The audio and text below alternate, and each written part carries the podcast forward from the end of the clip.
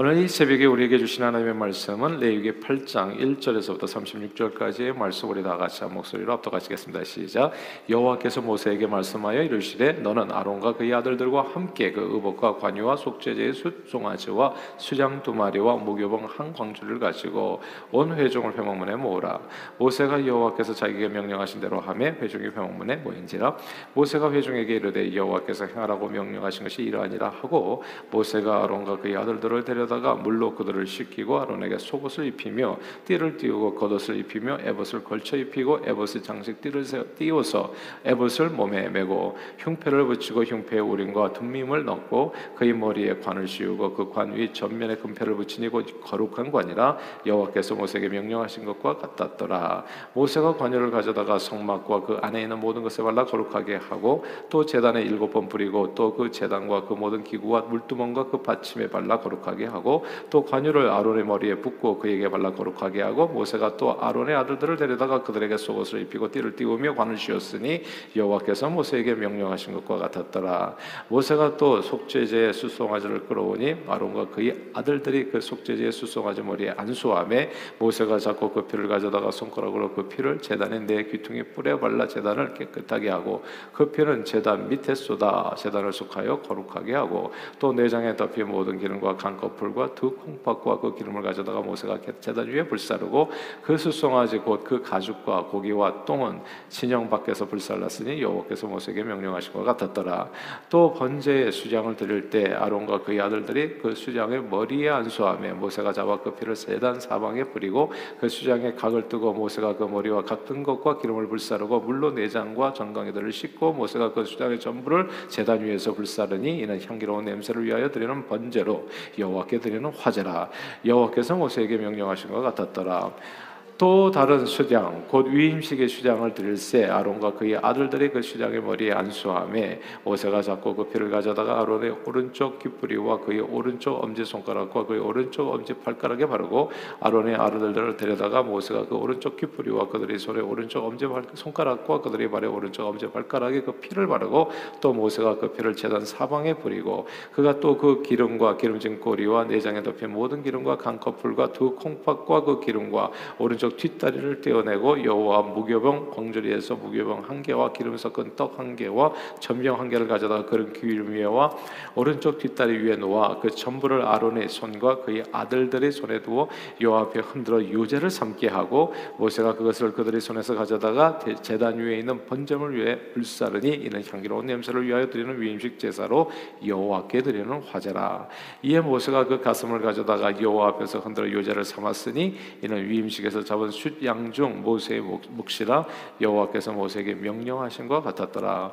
모세가 관유와 제단 위에 피를 가져다가 아론과 그의 옷과 그의 아들들과 그의 아들들의 옷에 뿌려서 아론과 그의 옷과 그의 아들들과 그의 아들들의 옷을 거룩하게 하고 모세가 아론과 그의 아들들에게 이르되 내게 이미 명령하시기를 아론과 그의 아들들은 먹으라 하셨은즉 너희는 회막문에서 그 고기를 삼아 위임식 광주리 안에 떡과 아울러 그곳에서 먹고 고기와 떡의 나머지는 불사를 찌며 위임식은 이래 동안 행하나니 위임식 끝나는 날까지 이레 동안은 회막문에 나가지 말라. 오늘 행한 것은 여호와께서 너희를 위하여 속죄하게 하시려고 명령하신 것이니 너희는 7주야를 회막문에 머물면서 여호와께서 지키라고 하신 것을 지키라. 그리하면 사망을 면하리라. 내가 이같이 명령을 받았느니라.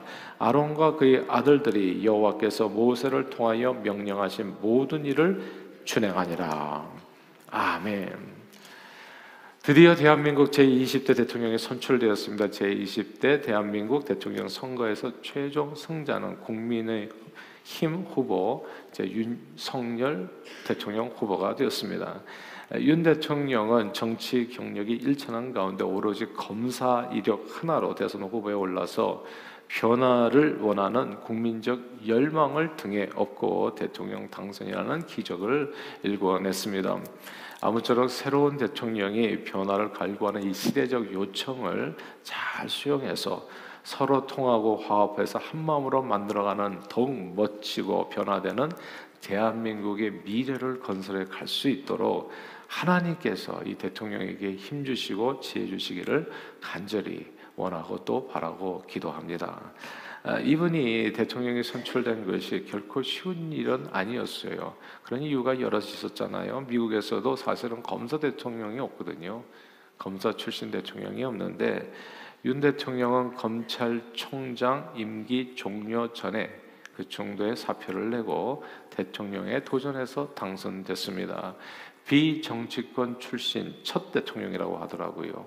정치하지 않은 대통령으로서 첫 대통령, 검사 출신 대통령이라고 하는 전례가 없는 일이었고요. 앞으로도 없을 가능성이 매우 높은 그런 기록을 세우셨습니다.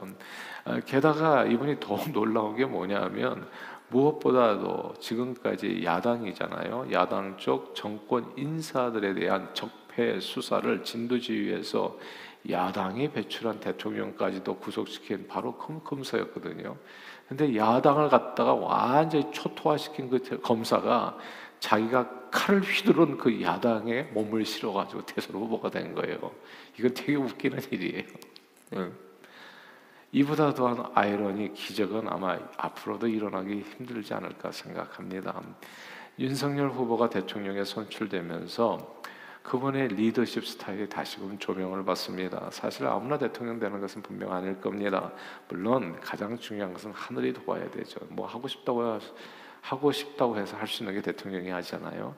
하나님이 도와야 하겠지만 개인적인 역량도 전혀 없는 사람이 대통령은 할 수는 없을 겁니다. 제 개인적인 역량도 탁월한 사람이 이제 대통령 자리에 후보로라도 이제 나갈 수 있게 되지 않을까 싶습니다.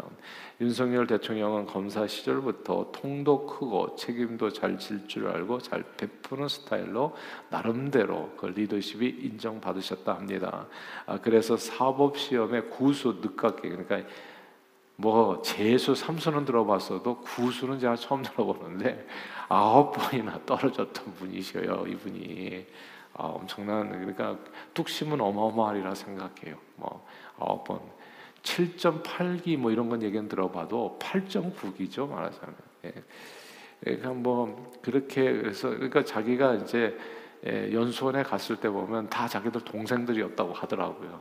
그러니까 그때부터 이제 형님 리더십은 발휘되고 싶어서가 아니라 저절로, 형님이니까, 가장 나이가 많았으니까. 근데 이렇게 늦깎이 검사로 출발했음에도 불구하고 그런 또 전례가 없는데 검찰총장에 오르기도 했습니다. 사실 리더가 매우 중요하잖아요. 이번 우크라이나 전쟁을 보더라도 리더 한 사람의 결단으로 전쟁이 벌어졌잖아요. 한 사람으로 인해서 전쟁이 벌어졌잖아요. 히틀러 한 사람으로 인해서 얼마나 많은 사람이 죽었습니까? 이 리더가 되게 중요하더라고요. 한 사람으로 전쟁이 벌어지기도 하고 평화가 오기도 하고, 권세를 쥐는 리더는 그 권세를 쥔 동안에는 많은 사람들을 가만 보니까 살릴 수도 있고 죽일 수도 있습니다. 이 공동체의 미래를 결정하는 키를 쥐고 가는 사람이잖아요. 이 키를 쥐게 되기 때문에 리더, 이 키를 쥐는 사람을 정말 잘 분별해서 이렇게 또 이렇게 훈련하고, 때로는 선출할 필요가, 세우는 것이 아무리 강조해도 아마 부족함이 없을 거예요. 그 중요성은. 이제 구약 시대에 보면 제사장은 백성들을 대표하는 지도자였습니다. 하나님과 사람들 사이에서 중보 역할을 하고 백성들을 말씀으로 하나님의 뜻에 따라 바르게 인도해야 될 리더들이었습니다. 그래서 이 제사장이 타락하면 그럼 나라가 망하는 거예요. 그게 시작이거든요. 예배가 더럽혀지고 하나님과의 관계가 깨져서 그 나라와 백성은 아무런 희망도 가질 수 없게 됩니다. 그래서 아무나 세울 수 없는 자리가, 그러니까 하나님께서 물론 세워주셔야 되는 게 첫 번째지만, 하나님께서 물론 세워주셔, 은혜로 세웠다고 하더라도 그 자신도 노력해야 되는 자리가 이제 이 구약 시대의 제사장 자리였고, 그들에게는 리더로서의 매우 고결한 그런 자질이 요구가 되었던 겁니다. 정말 아무나 되면 큰일 나는 거예요. 그래서 오늘 본문은 하나님의 나라를 위해서 세움받아 쓰임받는 자의 자질에 대해서 얘기해주는 얘기입니다. 이게 이제 제사장 위임식에 대한 얘기인데, 이 제사장 위임식을 통해서 우리는 하나님께서 사용하시는 지도자에게 요구되는 덕목이 뭔가를 알게 돼요.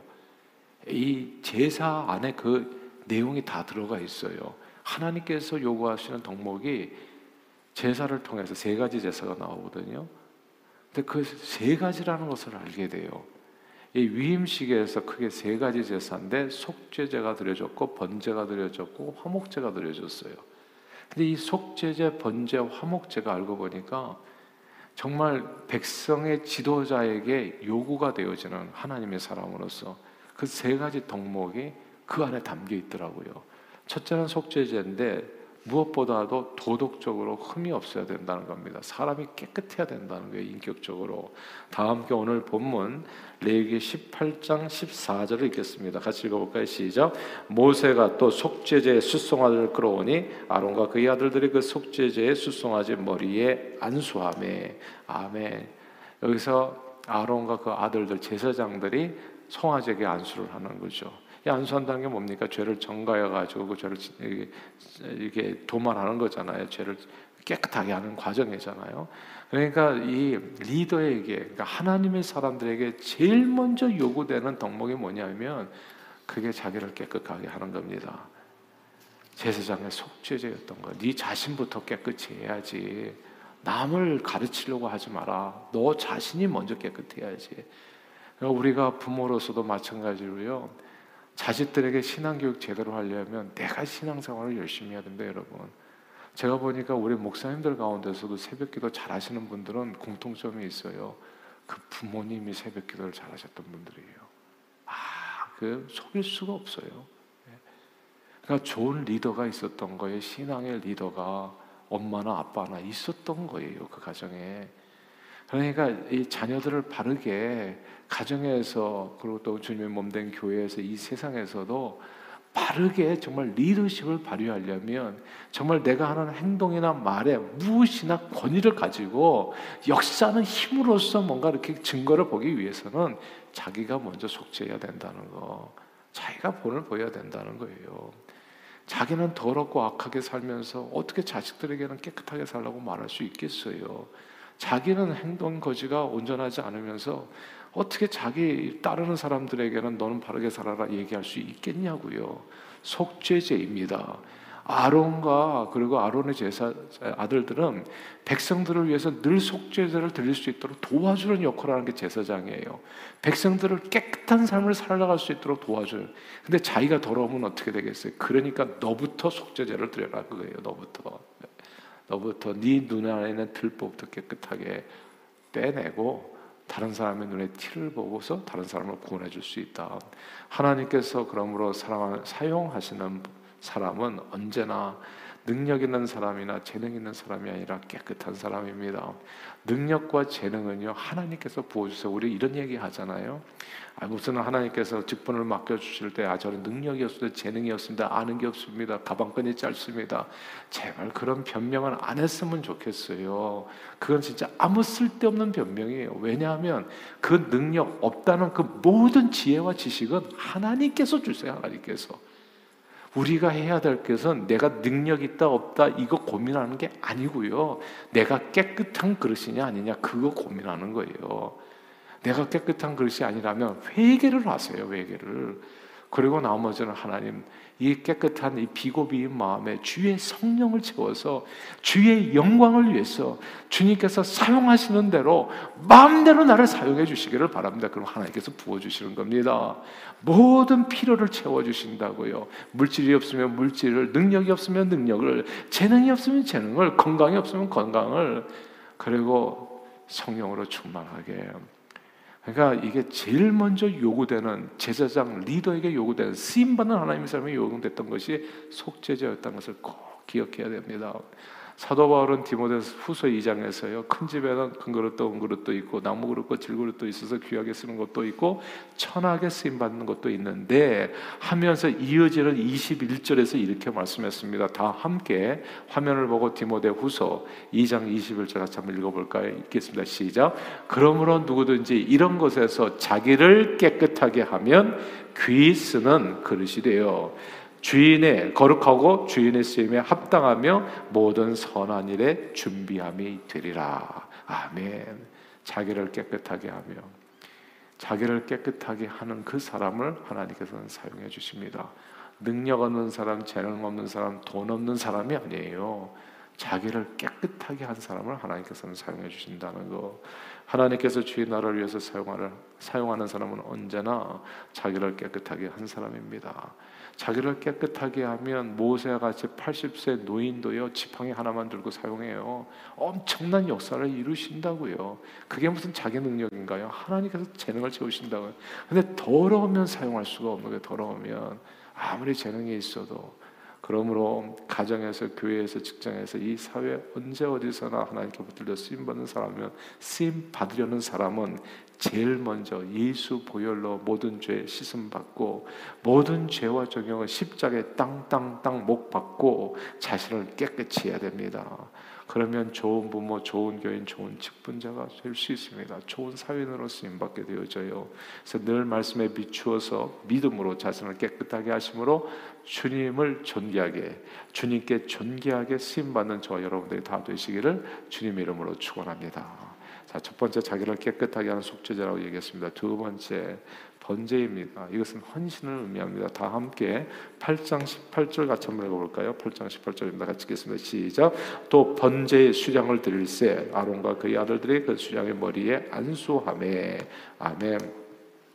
두 번째, 제사장이 드렸던 제사가, 위임식에서 드렸던 제사가, 하나님 앞에 위임 받을 때, 직분 받을 때 드렸던 제사가, 리더로 세움 받을 때 드렸던 제사가 번제였다는 것을 우리는 기억해야 됩니다. 번제는 하나도 남김없이 싸그리 깡그리 태워서 드리는 제사입니다. 완전히 하나님 앞에 바치는 거예요. 남김없이.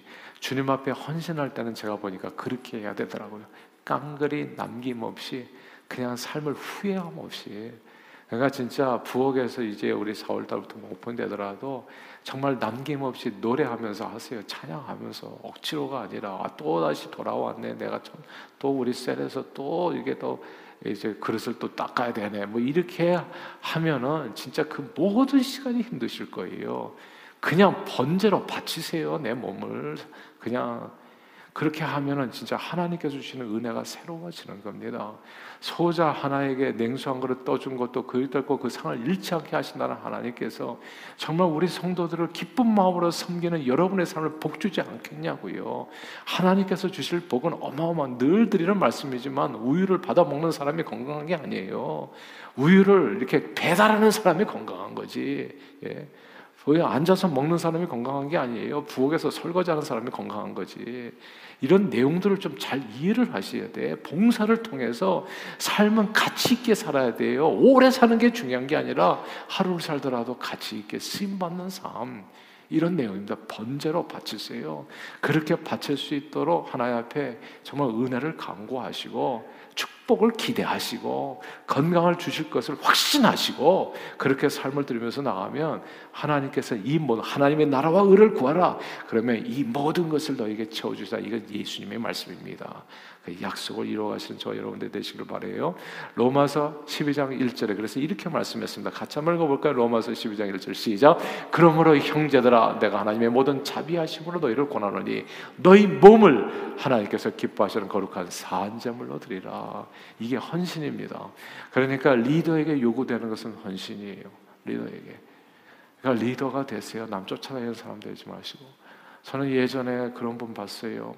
뭘 좀 하라고 그러면 저는 맨날 뒤에서 돕는데, 뒤에서 돕지 마세요. 자식들도 맨날 뒤에서 남 쫓아다니는 사람 되게 하고 싶지 않으시거든. 예. 앞에서 하세요. 앞에서. 기회가 주어졌을 때. 그 뭐 날이면 날마다 대통령 되는 게 아니거든요.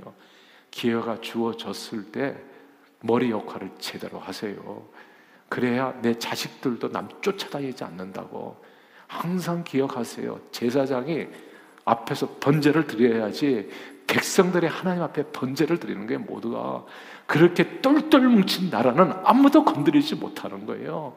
근데 너도 안 하고 나도 안 해. 다 아무도 헌신한 사람 없어. 아무도 희생한 사람 없어. 그 공동체는 허약해지는 겁니다. 가정도 허약해지고, 교회도 허약해지고, 나라도 허약해지고, 다 도망가 버리고. 요번에 우크라이나하고 예전에 뭐 저기 탈레반인가요? 비교해 보니까 딱 구분되더라고요. 대통령이 어디는 제일 먼저 도망가고 어디는 끝까지 남아 있는데, 번제로 자기를 드리면 절대 나라를 잃어버리는 일은 없어요. 자기 자신을 잃어버리는 일은 없다고요. 우리 교회는 오늘도 좋지만 앞으로 더 좋을 겁니다. 여러분들이 지금 오늘 주시는 이 말씀을 이해하고 삶을 드리게 된다면 정말 강력한 공동체가 이루어질 거예요. 생명을 구원하는 공동체를 의미하는 겁니다. 정말 사는 것처럼 하루를 살더라도 가슴 뛰면서 살아갈 수 있는 그런 공동체가 하나님의 나라인 거예요. 그 공동체의 중심에는 뭐가 번제가 있는 겁니다. 번제가 어설프게 바치는 게 아니에요. 어설프게 삶을 완전히 태워서 하나님께 바쳐라. 너희 몸을 하나님께서 기뻐하시는 거룩한 산제사로 드리라. 이런 너희가 드릴 영적 예배니라. 참으로 영적 예배자로 온전히 삶을 드려서 하나님 앞에 정말 거침없이 온전하게 시원하게 쓰임받는 저와 여러분들이 다 되시기를 주 이름으로 축원합니다. 자, 마지막 제사는 화목제입니다. 다 함께 8장 28절을 읽겠습니다. 8장 28절 시작. 모세가 그것을 그들의 손에서 가져다가 제단 위에 있는 번제물 위에 불사르니 이는 향기로운 냄새를 위하여 드리는 위임식 제사로 여호와께 드리는 화제라. 아멘. 이거는 이제 화목제를 의미하는 거거든요. 근데 화목제는, 이 제사는 화목제인데, 화목제는 하나님과 화평을 누리고 형제들과 화평을 누리는 제사입니다. 성경은 히브리서 12장 14절에서 이렇게 말씀했습니다. 우리 화면을 보고 같이 한번 읽어볼까요? 히브리서 12장 14절입니다. 같이 읽겠습니다. 시작.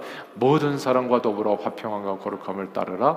이것이 없이는 아무도 주를 보지 못하리라. 아멘. 저는 저와 여러분들이 어디를 가든지 화평케 하는 자로 쓰임받기를 원합니다. 보통 실없는 소리라고 하죠. 아무 의미 없는 소리, 그리고 이렇게 이 관계를 좋게 만드는 소리가 아니라 나쁘게 만드는 소리가 있어요. 하나님께서 가장 싫어하는 것 중에 하나가 형제 사이를 이간하는 겁니다. 형제 사이를 이간하면 안 돼. 공산당은요 정말 그냥 빨갱입니다. 절대 가서는 안 되는데요. 왜냐하면 그 안에 형제 사이를 이간하는 게 있거든요. 부모와 자식 사이를 이간하고 이념이라는 것으로. 그러니까 그거는 그냥 저주받을 마귀의 뭐라고 얘기해야 되나? 그냥 마지막 독이에요. 근데 악인은 악한 날에 필요하다고, 그러니까 살려두는 이유가 있을 텐데 하나님께서 틀림없이. 근데 그 길을 가서는 안 돼요. 형제 사이를 이간해서는 안 됩니다. 그리고 남을 비판할 때 되게 조심하세요. 비판할 때. 근데 정말 해주고 싶은 얘기는 정말 세상에서 얘기하잖아요. 너나 잘하세요. 이런 얘기 있잖아요. 본인이 잘하시면 돼요. 화평케 하는 사람이 됐어요. 어디를 가든지 전쟁 일으키는 사람 되지 마시고, 어디를 가든지 싸움을 일으키는 사람이 있어요. 야, 목사님과 성도 사이를 갈라놓고, 그럼 뭐 교회를 이 기회를 이렇다 저렇다 하고 맨날 얘기하고. 다 괜찮아요. 집집마다 완전한 집 없거든요. 가정 교육하는 방법도 다 다르더라고요. 자기 삶의 스타일을 다른 사람에게 자꾸 이렇게 강요해서는 안 되는 겁니다. 다른 사람은 다른 사람 나름대로 나 없이도 잘 살아왔어요. 근데 그 삶을 뭐 이렇다 저렇다 얘기했기. 남이 집 앞에 제사상에 감 나와라 배 나와라 하지 말라고 얘기하잖아요. 그렇게 얘기하고 화평을 쫓아 행하십시오. 어디를 가든지 십자가 화평을, 사람을 죽이는 사람이 되지 말고 살리는 사람이 되라. 그게 화평제, 이 화목제입니다.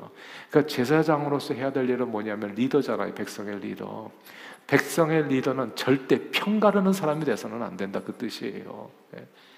리더가 돼가지고 우리 편 따로 있고 너희 편 따로 있고 그러면은 그 사람이 리더가 된 그 죽기 전까지는 그 나라는 내내 좌우로 나눠가지고 싸우다가 끝날 거예요. 그러니까 제사장은 뭐 해야 되냐면 편가르는 사람 돼서, 가정에서도 부모가 편을 가르면 안 됩니다. 이 아들 저 아들 이 자식 저 자식 편가르면 안 되는 거예요. 항상 화평케 하는 사람이 되어야 된다는 거. 왜냐하면 모든 사람과 더불어서 화평과 거룩함을 따르라. 이것이 없으면 아무도 주를 보세. 화평케 하는 자가 하나님의 아들이라 일컬을 받을 것이라 말씀했잖아요. 복이 있는 겁니다. 화평케 하는 자가. 자, 오늘 이 리더십은 제사장만을 위한 것이 아닙니다. 모든 그리스도인들에게 주시는, 왜냐하면 우리는 왕 같은 제사장이라고 얘기했거든요. 너희는 왕 같은 제사장이라고. 구약 시대는 특별한 제사장이 따로 있었지만 신약 시대는 예수 믿는 저와 여러분들은 하나님 앞에서 다 리더라는 거예요. 세상을 향해서 언덕 위의 마을과 같이 동네가 숨겨지지 않는다는 거고, 세상의 빛과 같이 저와 여러분들의 행실을 통해서 하나님 아버지께서 영광을 받으시는 그런 왕 같은 제사장이 저와 여러분이 되었다고요. 제사장이 되었는데 자기가 뭘 해야 되는지를 몰라. 그러면 그게 얼마나 큰 문제겠어요. 나쁜 리더는 정말 나쁜 세상을 만들어가는 거거든요. 나로 인해 가지고 얼마나 많은 사람들이 고통을 받고 죽을지 한번 생각해 보세요. 그러나 하나님께서 우리를 제사장으로 세운 겁니다. 그 제사장에서 세 가지 덕목이 요구되는 거예요. 첫째는 자신을 깨끗하게 하는 거. 마음이 청결한 자는 복이 있다고 하잖아요. 하나님을 보게 될 거라고. 저는 저와 여러분이 삶을 먼저 항상 말씀으로 돌아와서 정결한 삶으로 정말 주님과 동행하면서 이 하나님의 사람들을 인도할 수 있게 되기를 바라요. 그리고 두 번째는 번제입니다. 헌신이 남달아야 됩니다. 탁월해야 됩니다. 삶을 드릴 때는 아싸라게 드려야 돼요. 뭐든지 하나라도 정성껏 하고 숟가락 하나 놓더라도 놓는 각도가 다르게 만들어주고, 김치 하나 먹더라도 이건 진짜 차원이 다른 김치구나 이렇게 느끼게 만들어주고, 뭐든지 탁월함을 쫓아서 번제로 바치는 거예요. 그렇게 하나님의 나라는 멋지게 세워지는 겁니다. 그리고 화평케 하는 사람이 돼야 돼요. 남 얘기 잘하는 사람이 있어요. 내 앞에서 남 얘기하는 사람은 돌아서면 분명히 내 얘기를 합니다. 그 사람은. 그러니까 그런 사람, 남 얘기하는 사람, 험담하는 사람, 왔다 갔다 하면서 말하는 사람을 사귀지 말라고 성경에서 얘기해요. 성경은 다 화평하기를 원하지만 그렇다고 해서 그런 사람들하고 가까이 해가지고 그 사람 시험 받을까 봐 쫓아다니라고 얘기한 적이 없습니다. 그런 사람 쫓아다니다가 나도 또 전염돼가지고 같이 그냥 남 얘기하면서 돌아다니는 사람들이 또 있어요. 미혹받아가지고. 그러니까 그냥 주님을 깨끗하게 부르는 사람들과 함께 주님께서 원하시는 그 일, 하나님의 나라의 영광을 위해서 내 삶을 번제로 바치면서 나가게 되어질 때, 그것이 어떤 공동체, 가정의 분위기가 되고 교회의 분위기가 되고 이 사회 분위기가 되면 그렇게 세상은 구원을 받게 되는 겁니다. 많은 영혼들이 주님 앞에 돌아와서 구원을 받게 되고 생명을 얻게 되고 평안한 삶을 누리게 되어집니다. 그러므로 오늘 세 가지, 제사장 위임식에서 있었던 세 가지 이 제사를 기억하면서 하나님께서 우리 리더들에게, 왕같은 제사장 우리 그리스도인들에게 요구하는 세 가지 덕목이 무엇인가를 마음에 새겨서 마음을 깨끗이 하시고 번제, 온전한 헌신으로, 그리고 화평케 하는 자로 쓰임받아 주님을 영화롭게 하는 일에 온전하게 존귀하게 쓰임받는 저와 여러분들이 다 되시기를 주 이름으로 축원합니다. 기도하겠습니다. 하나님 아버지, 사랑하는 주님, 성경은 우리를 왕같은 제사장이라고 말씀했지요. 우리 그리스도인들의 세상에서의 사명은 제사장입니다. 우리가 세상에서 보여줘야 될 모습은 그러므로 세 가지. 속죄, 우리 자신을 깨끗이 하는 것, 그리고 번제, 온전히 헌신하는 것, 무슨 일을 하든지 탁월하게 하는 것, 그리고 화목제, 언제 어디서나 화평의 도구로서 쓰임받는 것. 하나님, 이 사명 온전히 감당해서 주님의 이름에 우리의 삶을 통해서 영화롭게 되는 일에 쓰임받는 저희 모두가 되도록 축복해 주옵소서. 예수 그리스도 이름으로 기도합니다. 아멘.